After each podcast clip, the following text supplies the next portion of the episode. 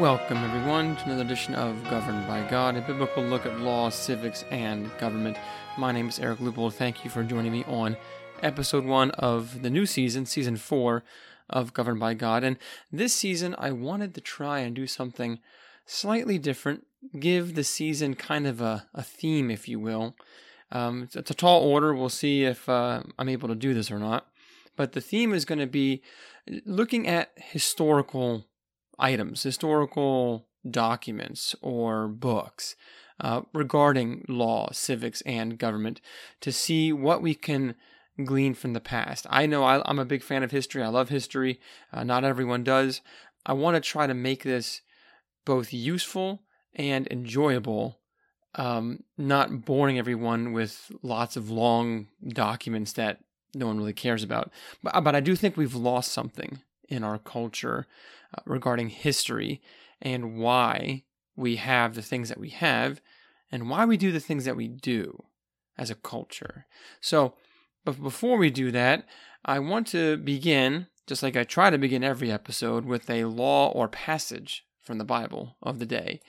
And today's passage of the day is Luke chapter 7, verses 18 through 35. So it's kind of a long one. I don't want to spend uh, too long on it, but I'm going to read it. We'll go through a few points here and uh, draw out some principles of application.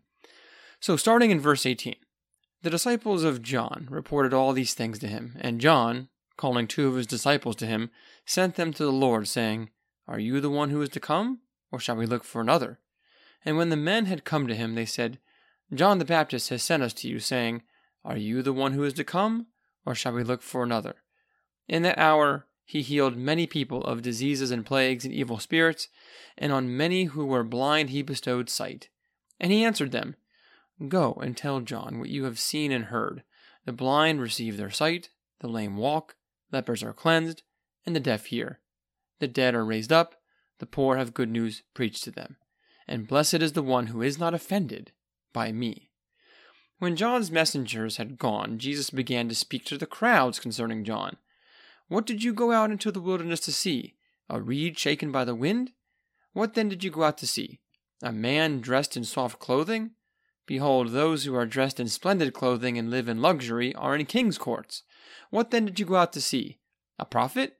Yes, I tell you, and more than a prophet. This is he of whom it is written, Behold, I send my messenger before your face, who will prepare your way before you. I tell you, among those born of women, none is greater than John, yet the one who is least in the kingdom of God is greater than he. When all the people heard this, and the tax collectors too, they declared God just, having been baptized with the baptism of John. But the Pharisees and the lawyers rejected the purpose of God for themselves, not having been baptized by him.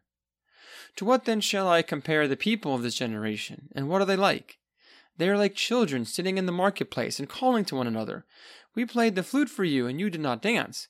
We sang a dirge, and you did not weep. For John the Baptist has come eating no bread and drinking no wine, and you say he has a demon. The Son of Man has come eating and drinking, and you say, Look at him, a glutton and a drunkard a friend of tax collectors and sinners, yet wisdom is justified by all her children. All right, so that's our passage. There's a lot there, of course, but what is the context? We see here that John the Baptist had already been arrested and is beginning to have doubts about Jesus. Uh, not sure, is, is he really the Son of Man? Is he really the Messiah? Uh, he, John is hearing all these things happening, but what he's not seeing is a massive um, overthrow of the Roman government or uh, a monarchy being established with King Jesus or anything like that. And so he answers the, the disciples of John the Baptist, and it, it seems like this is happening in public that the disciples of John the Baptist are, are, are asking Jesus this question. As soon as he answers them, he then turns and talks to the crowd. Now, this crowd is a mixed crowd. It, it clearly has tax collectors in it because Uh, they're declaring God as just after hearing what Jesus said. There's other people, commoners, there's Pharisees, there's lawyers. There's a mix of people, a whole bunch of different people, right? And what Jesus is pointing out here, though, is he's kind of criticizing th- their tendency to bounce from different opinions, and they're never satisfied with whatever they're seeing. It's kind of like they're being irrational and inconsistent because he begins to ask them some questions. What did they expect to see going out in the wilderness? Did they expect to see a reed that was shaken by the wind? So that's a reference to uh, someone who uh, always goes with the flow, if you will, who is always uh, changing position based on where the wind blows. Uh, and the same kind of question what do you expect to see? A man dressed in soft clothing? Uh, essentially, just a, a noble person, uh, someone who would live in luxury in king's courts. Uh, again, no, their expectations of John the Baptist were wrong, and their expectations of Jesus are wrong too. Okay, and what they're expecting of him. And then he goes into this uh, little story about children sitting in the marketplace and playing this song. It must have been a common children's game, perhaps, or, or maybe he's just making it up. But uh, I imagine that the people there would be very familiar with this. Um, uh, this this this song or this game that he's referring to, and the game is this: uh, the children would sit and call to one another. You know, we played the flute for you, but you did not dance. We sang a dirge, but you did not weep so again, what's happening there? Those who play the flute, they are expecting people to dance for them. And then those who sing a dirge, like they're mourning, they are expecting people to weep in response to that. And so Jesus then takes that that children's game and he applies it to both himself and John the Baptist because he says, you know, John the Baptist wasn't eating any bread and he wasn't drinking any wine. He ate locusts and honey. And and the people are critic- were criticizing John the Baptist, saying, "Oh, he's got a demon." Now maybe that's more of the Pharisees criticizing it, but he's talking to the crowd, and he's saying, "You said that he has a demon because he didn't partake of bread and wine like everybody else." But then those same people they see Jesus partaking of bread and wine, and they're accusing him of gluttony and drunkenness. So it's a lose lose situation. You can't win either way. If you're eating bread, drinking wine, you're a drunkard and a glutton. If you're not eating bread and not drinking wine, you must be demonic or have some kind of demonic uh, influence there. And so the point here is that humans in general, and it's clear in this in this crowd, they're very irrational. Their desires are changing. Um, they can be critical of anything. If people want to find criticism, they can always find it. And there are some people, some groups of people, or just some individuals that are never satisfied and they can find opposition and criticism with anything, whether it's John the Baptist or Jesus. And both men, very holy men, were deeply criticized. They weren't engaging in these sins. John the Baptist did not have a demon, and Jesus was not a glutton or a drunkard. But people tried to make those accusations stick to them because they were being contrarian, irrational, and critical. And I think the tendency for us today, this is a human tendency, it's a sinful tendency, is we want to play God and call the shots. We want God to do what we want. I mean, we want people to do that. We want people to dance to our tune uh, whatever we want them to do. We want them to give in to us and submit to our whims, our our desires, and our emotions. Uh, even and so, when we are being unstable and changing our minds, we want them, everyone else, to change uh, to change with us. Okay, we want to call the shots, and so we do the same thing to God. We want Him to accommodate us, to make God do what we want based on our feelings, our expectations, and our desires.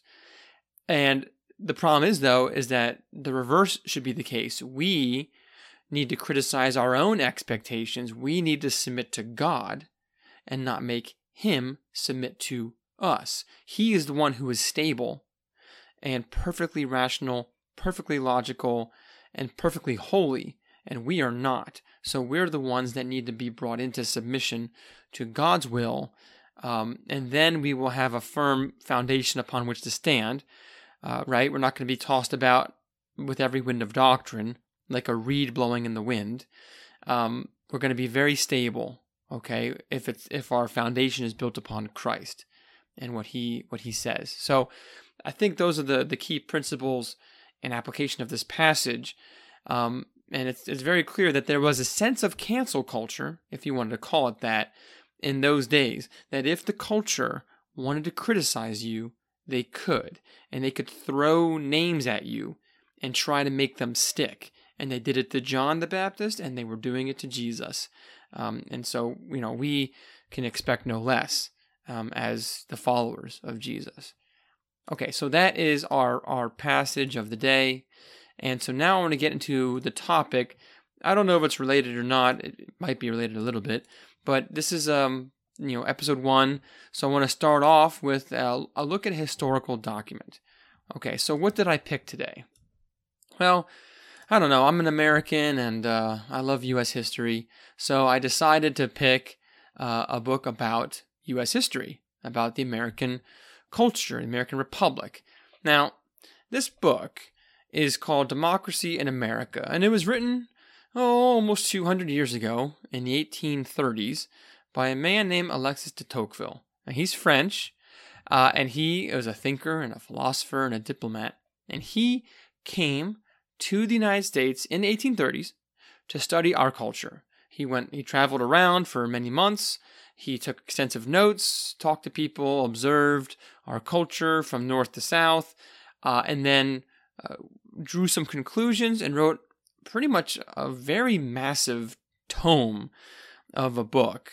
Um, I have I have it in a, a, two volume set, and each volume has multiple parts and is over 600 pages long. So, I mean, without a typewriter, this guy wrote so much, uh, was able to put together so much information and draw out so many very good conclusions. I have not read the entirety of his work. I've only read chapters and certain parts of it. But the parts I have read, I've been impressed with all the time. Uh, and so, what I want to talk about today is found in chapter 7 of part 2 of volume 1, uh, for whatever that's worth. Uh, there it is. Now, the title of the chapter is called The Omnipotence of the Majority in the United States and Its Effects. So what is he talking about? He's talking about majority rule. That's a, you know, the democracy. We live in a democracy, you know, a republic that has democratic tendencies, okay? There is a democrat there are democratic principles at play here, right? And so in a sense we believe in majority rule. Okay, and even today people talk about democracy, majority rule, da da da da da, all the things, right? But he's talking about, okay, well, how does that relate to tyranny and omnipotence, all power? Okay, and so he has a few, there are a few good things he says, but a lot of warnings he gives about what is happening or some of the things that he sees or saw, I should say, in the early 1800s in America, the things that he saw that could, and I would say have, become tyrannical and omnipotent. And I want to look through, I'm not going to read through the entire chapter, I'm going to read a couple quotes here and there and draw out some things that I found to be particularly insightful. So, how does he begin? So, he says at the beginning of this chapter the essence of democratic government is the dominion of the majority be absolute. Okay, well, that kind of makes sense. So, the majority makes absolute power, and anything outside of the majority is not acceptable. All right, it's not allowed. Now, then he goes on to look at okay, well, in America, the legislature is the one that most willingly obeys the majority. Well, why is that? Because the legislature is elected. And he says that Americans want the members of the legislature to be chosen directly by the people for a very short period of time. Tocqueville says that forces the legislature to submit to the regular passions desires, the the changing whims of the people. Okay, they they are in subjection in a way to the desires and emotions and passions of the people, of the majority, I should say. All right, and you know there there might be some good to that, and might be some bad to that. And then he goes on, and he talks about that there's a custom spreading. And he says this he says, A custom is spreading more and more in the United States that will end by making guarantees of representative government empty. So he says it happens frequently that the voters will name a person and trace a plan of conduct for him uh, and place a certain number of obligations upon him which he cannot deviate from. All right, so essentially, uh, if if the guy wants to get elected, there's all these uh, promises that he has to make and all these restrictions upon him, and if he doesn't fulfill them, he's gonna be out. And there's there's a sense in which that's good, okay, but that's a custom that can lead to some difficulties if it's not, you know, addressed. So he goes on from there to talk about uh, the moral dominion of the majority, and it's it's based on the principle that the interest of the greatest number of people, the majority, must be preferred over the interest of the of the few. All right, okay, fine. We we kind of agree with with that in in general, but he goes on to say that in the United States, the majority has an immense power uh, and a power of opinion. And that once the majority has formed their opinion on a matter, there is no obstacle that can stop or even slow its course and leave time for the majority to hear the cries of those whom it crushes as it goes. So essentially, he argues that once the majority has made up their mind, nothing can stop it. And so it's omnipotent in that sense. It's not in the hands of one person, but the majority. And this majority will be heard and will not tolerate any contrary opinions. That's what he sees, or the things he's beginning to see in the 1830s in the United States. Then he goes on to talk about how this majority can become tyrannical in their power.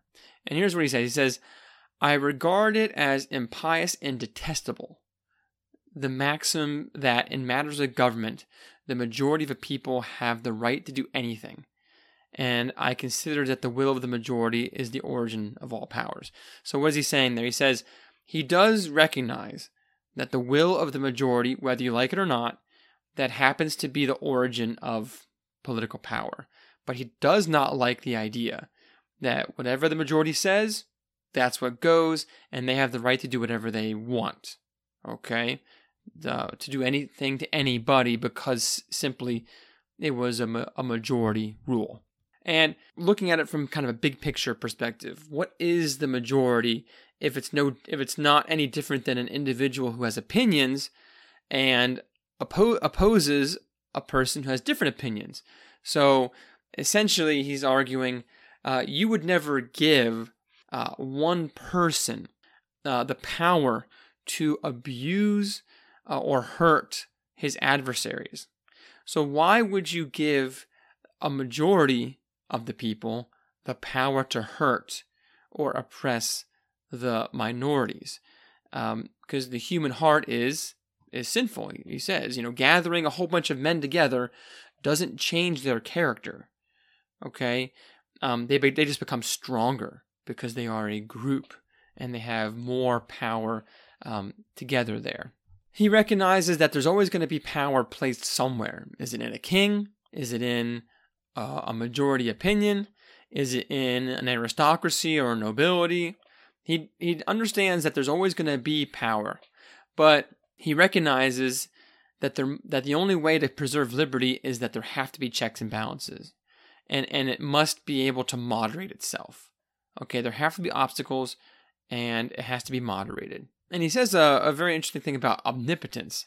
He does say omnipotence in itself seems to me something bad and dangerous. He then says, Its exercise seems to me beyond the power of man, whoever he may be, and I see only God who can, without danger, be all powerful, because his wisdom and his justice are always equal to his power. So there is no authority on earth so respectable in itself, or vested with a right so sacred, that I would want to allow it, to act without control, or to dominate without obstacles.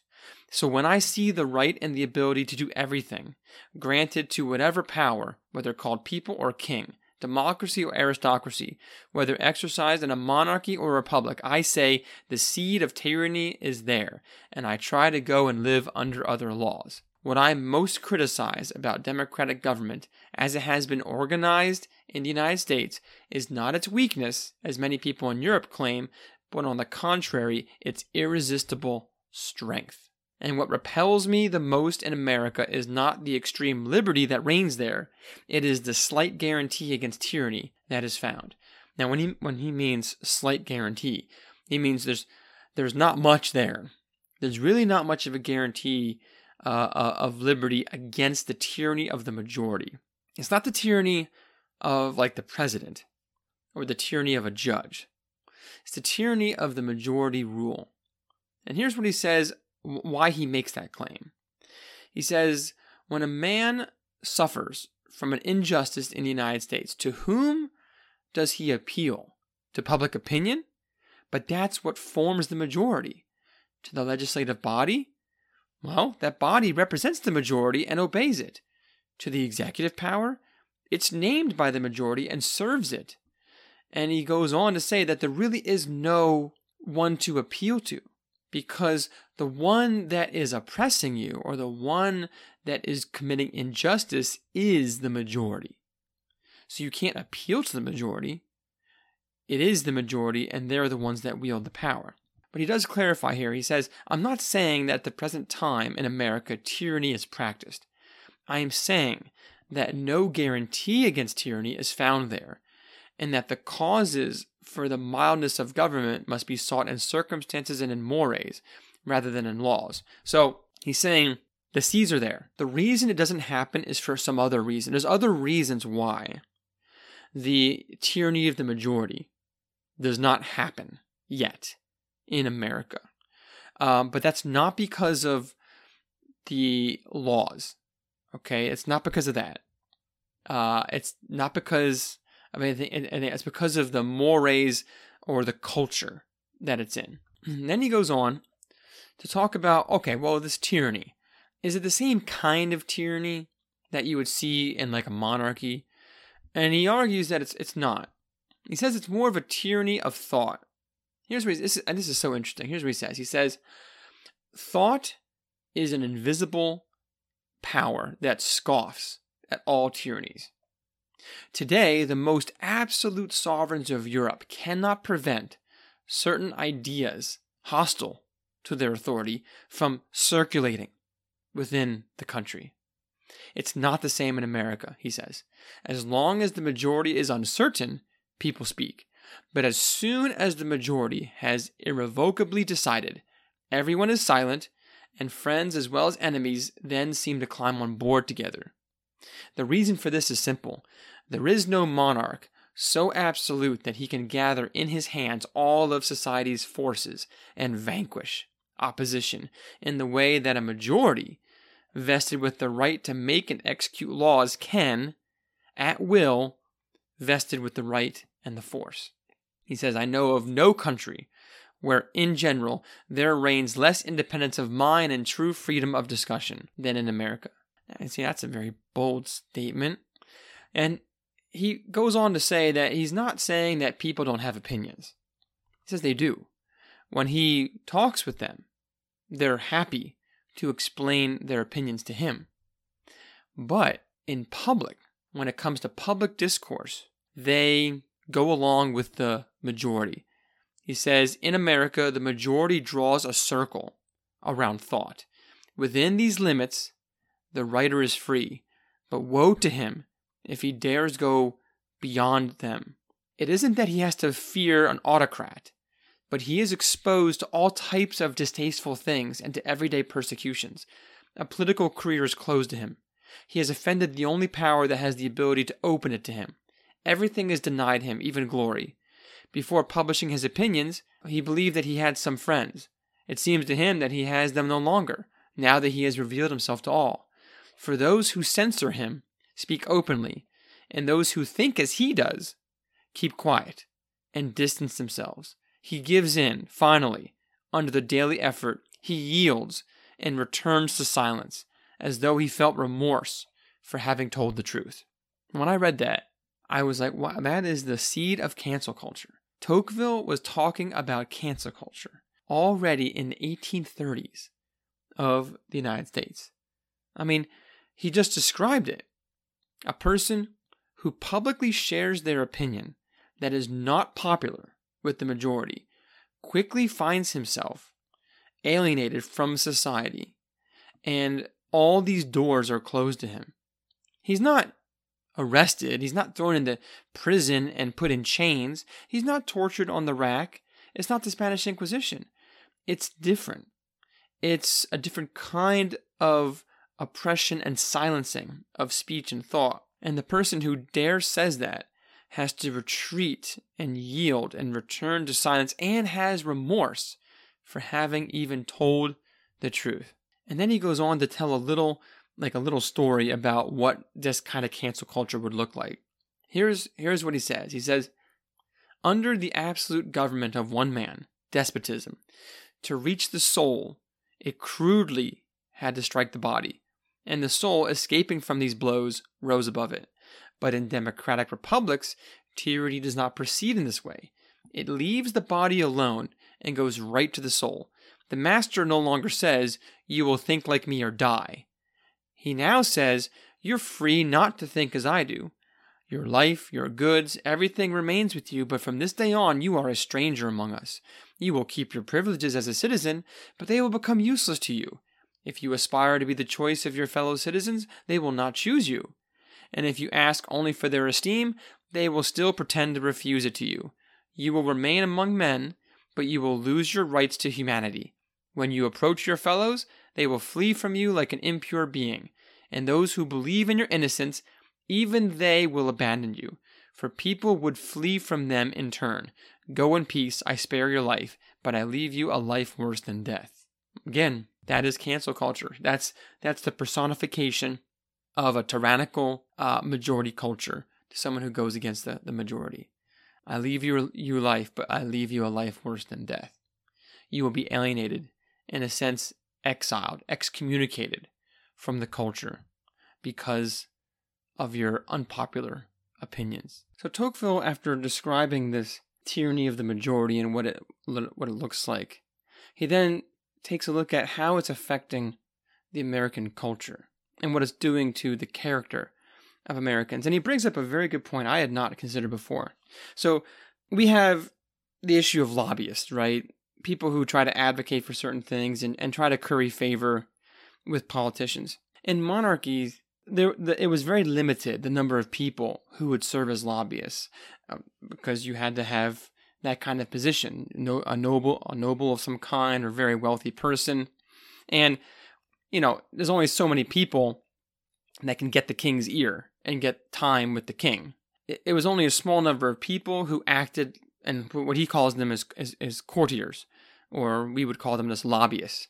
Um, but he says that what's happening in America is that everyone is becoming a lobbyist, uh, which I find that's very interesting. So here's what he says: He says, in absolute governments, the great who are near the throne flatter the passions of the master and willingly bow to his caprices. But the mass of the nation does not lend itself to servitude. It often submits out of weakness, habit, or ignorance, sometimes out of love, of loyalty for the king. But then he says, in free countries, in which each person is more or less called to give his opinion on matters of state, in democratic republics, in which public life is constantly mingled with private life, in which the sovereign is approachable from all sides, and in which it is only a matter of raising one's voice to reach the sovereign's ear, many more people are found who seek to bank on the sovereign's weaknesses and to live at the expense of the sovereign's passions than in absolute monarchies. Not that men there are naturally worse than elsewhere, but temptation is stronger and is offered to more people at the same time. A much more general debasing of souls results. Democratic pu- republics put the courtier spirit, or lobbyist, within reach of the greatest number and make it penetrate into all classes at the same time. It is one of the principal reproaches that can be made against them. That is true above all in democratic states organized like the American republics, in which the majority possesses such absolute and irresistible dominion that, in a way, you must renounce your rights as a citizen and, so to speak, your position as a man when you want to deviate from the road marked out by the majority. So, what we see there, being close to the position of power, to the, to the seat of authority in a democratic republic, uh, there's advantages, but there's also disadvantages. I mean, the advantages are okay, the person listens to the voice of the people, right? But what's the downside to that?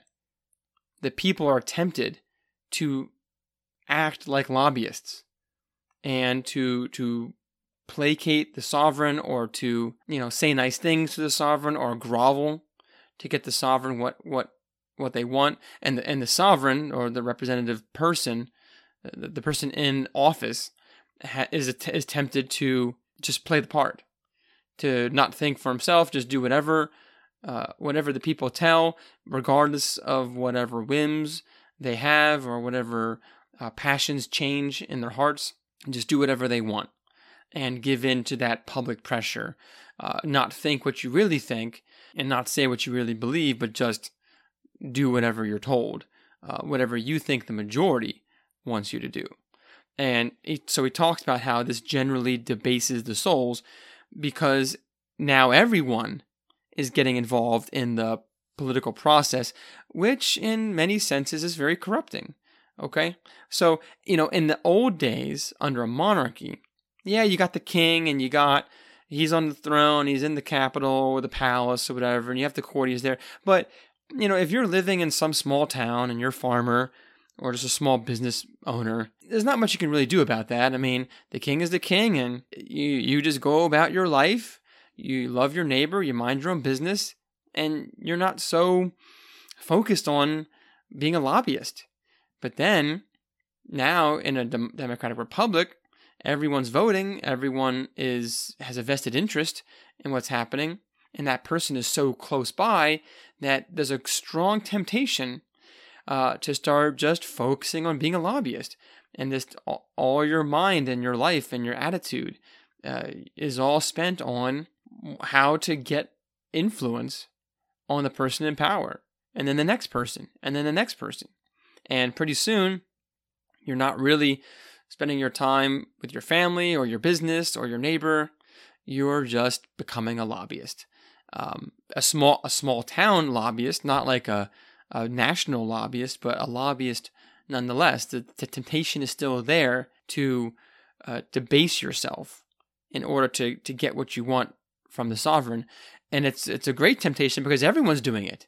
Everyone is tempted now to to do it, and it's it's kind of like a public pressure, if you will that that leads to that. So uh, I don't want to go any further on that today. There's some more things I want to say about that, and it ties into uh, some future topics I want to address. But I just found this particularly interesting, this very insightful uh, chapter on essentially what he sees as cancel culture in the United States in the 1830s and the roots of it uh, and how it was going to play itself out. And I think uh, he hit he hit the nail on the head on that. I don't necessarily agree with everything he said. I mean, I do think that uh, elected representation is still so very important. But I do recognize the temptation that it brings. And I think as I've been studying history and politics and stuff more and more, I come to see that it's not so much uh, this is the this is always the the good way and there's never any consequences and this is always the bad way. Um, every way you pick has advantages and has consequences. Okay, now you have to weigh those out. What are the advantages to having a democratic republic?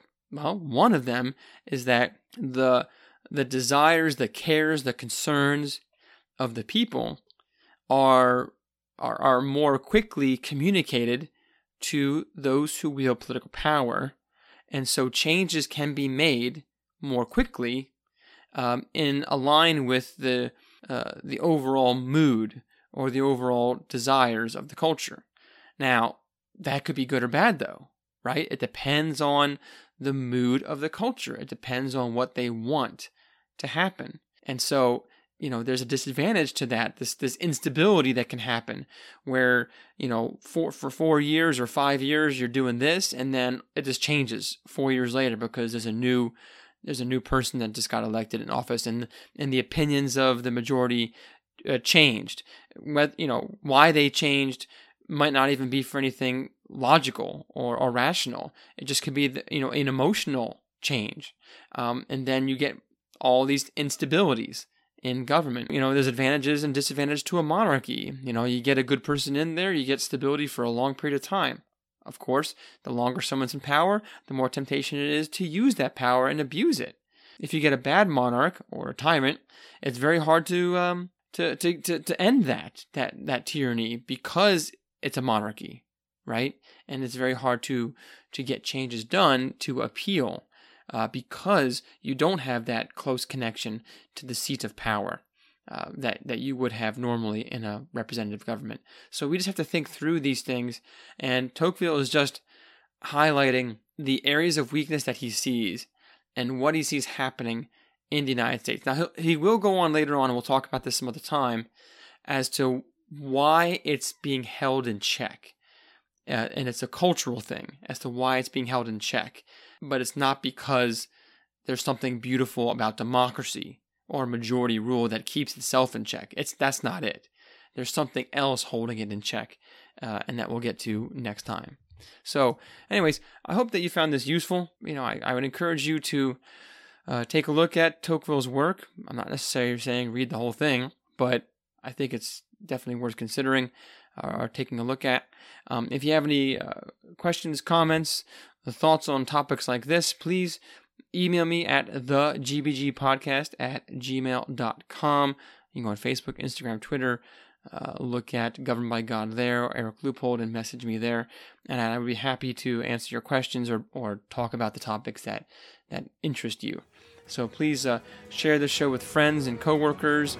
Um, give it the reviews and the thumbs up uh, as you see fit. And until next time, take care and God bless.